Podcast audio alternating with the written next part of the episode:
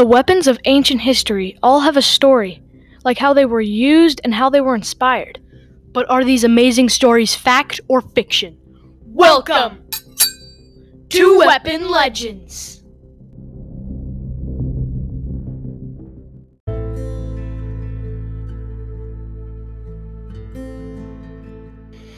Now a brief history on the poleaxe.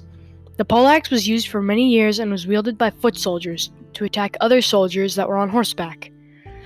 This weapon was made out of either iron or steel. It was one of many weapons that was used in the medieval years and the Renaissance years. And there were several ways to attack with this because it had three parts to it. The axe blade for cutting, the hook or hammer on the back to clobber someone, and the spike on top to poke and stab people. It was a pretty brutal thing to come up against a soldier wielding it. It was a tall weapon, being up to 7 feet long. No wonder they attacked people on horseback. This weapon was designed by the English to be safe to wield. Because of the different parts, it could probably serve as three weapons: an axe, a hammerhead, and a pike. This weapon was basically an axe propped up on a metal spear. It had several names from being used in several parts of Europe. Here are some: Polehammer, Bec de Corbin, Bec de Facon, and hatch. This weapon's name comes from the word poleaxe, which means head axe. Another weapon like it is the halbrid, which is basically an improved version of the poleaxe. Apparently, it was such a well-designed weapon, it could cut off limbs in one swing.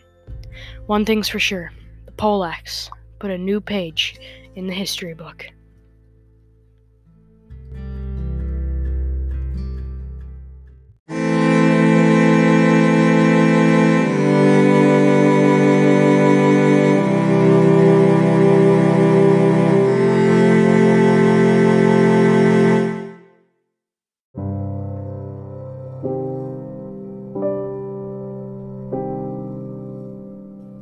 In the Middle Ages, jousting was a sport that was very popular, and to be a champion at it meant fame and praise.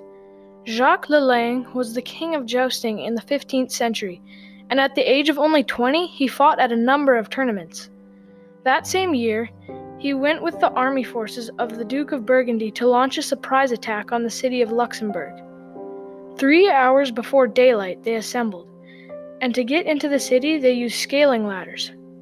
They headed for the town square, and as the fight began, Jacques was in the most thick part of the battle. He was a very big help in that battle because of his skill. 2 years later, he took part in a jousting tournament where the King of France and the King of Sicily were present.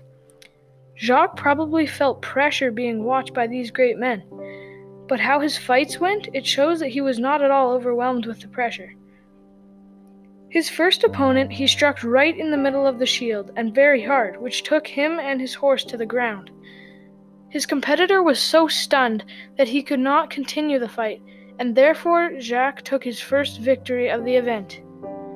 For the second opponent, he hit him in the eye slits of his helmet, ripping it off his head and again stunning his opponent and winning the match.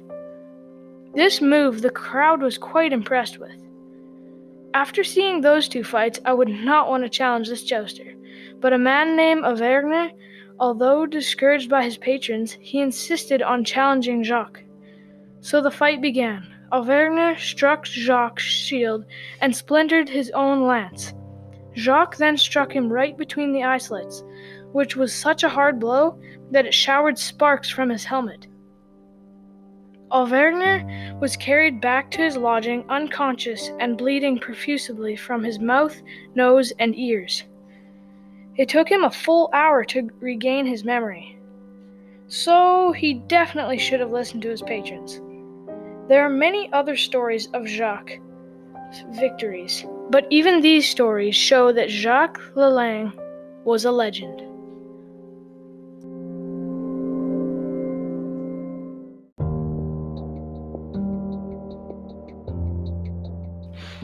Thank you so much for listening to this podcast. I hope you enjoyed this as much as we did. Be sure to leave us a voice message on Anchor of any recommendations for this podcast, or if you enjoyed this episode, leave us a 5-star review.